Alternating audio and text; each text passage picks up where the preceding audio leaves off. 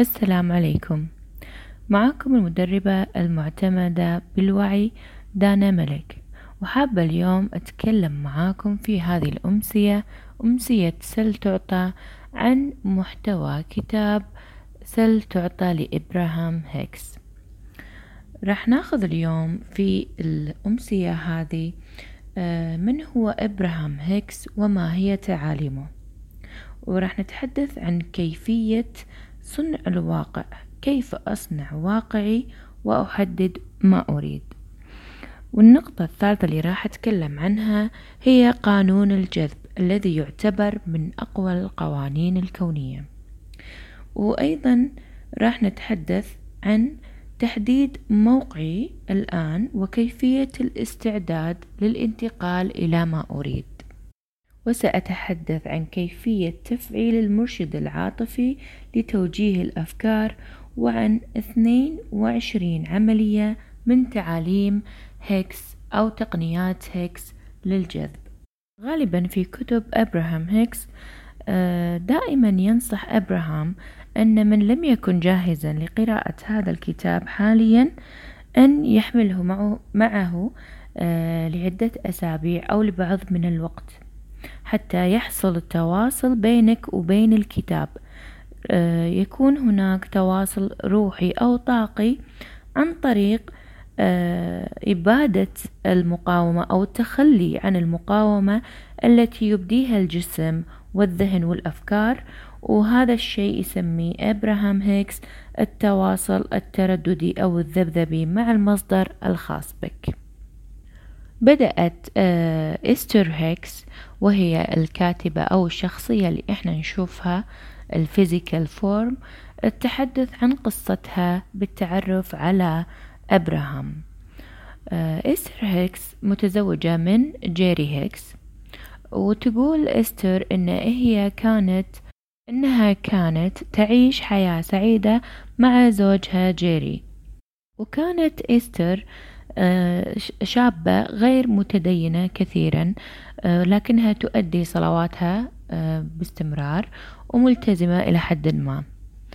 لكن اللي تعلمته عن الدين أن هناك شيطان وغالبا ما كانت تحاول أنها تبتعد عن هذا الطريق وأنها تلتزم في الأشياء الطبيعية الصحيحة كدين وتتبع الدين بطريقة سليمة.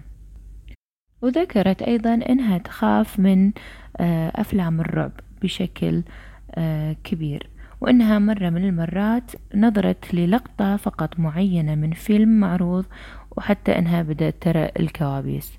وبهذه التعليقات منها هي تؤكد أن هي مش آه، متواصلة أو ما عندها أي اهتمام في هذا العالم اللي هو عالم مثلا الجن أو الشياطين. وفي أحد الأيام كانوا مجتمعين مع بعض الأصدقاء وكانوا يتكلمون عن آه، حياتهم وعن المواقف اللي يمرون فيها وكان في اقتراح من أحد الأصدقاء أنهم يروحون حق آه، شخصية معينة اسمها شيلا وممكن أنها تخبرهم عن مثلا آه، مستقبلهم أو ما شابه ذلك. ففورا حددوا موعد لأن جيري مهتم كثيرا في هذه الأمور. آه، بعد قراءتهم لكتاب سيث تعاليم سيث آه، حددوا موعد مع شيلا وراحوا لها في بيتها.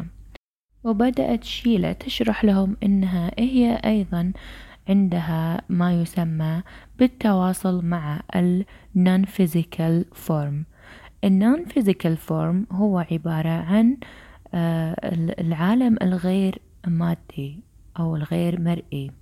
فهي تتواصل مع مجموعة من الكونشسنس الوعي آه، وهذه المجموعة تصدر أو تنقل لها المعلومات المناسبة لمن يزورونها.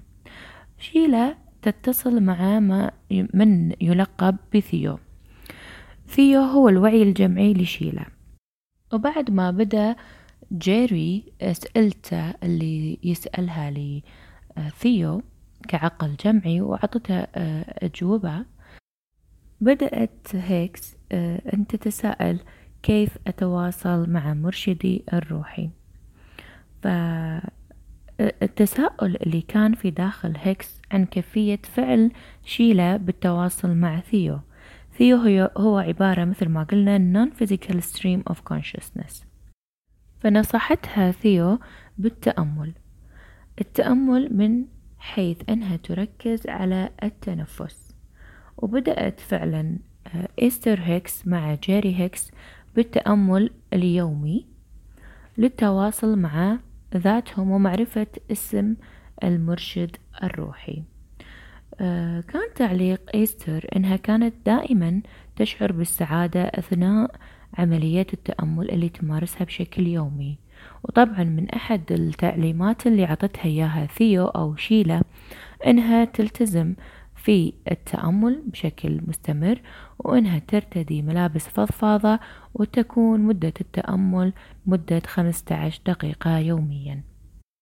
وبعد هذه الممارسات من التأملات اليومية اتصل أبراهام في إيستر على هيئة إشارات معينة بدأت هي تشعر فيها وعرفت أنها تتواصل مع أبراهام.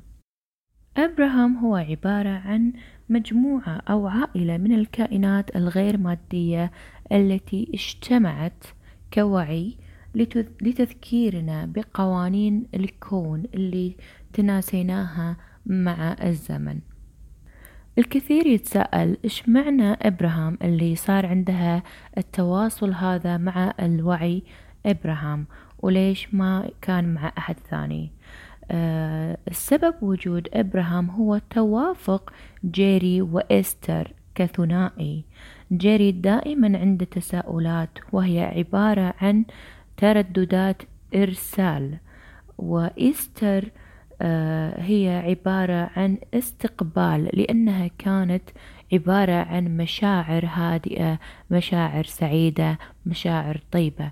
فهم اثنينهم يتحدون مع بعض يشكلون آه، تكامل أو سبب لوجود إبراهام آه، لهذا الثنائي بالذات.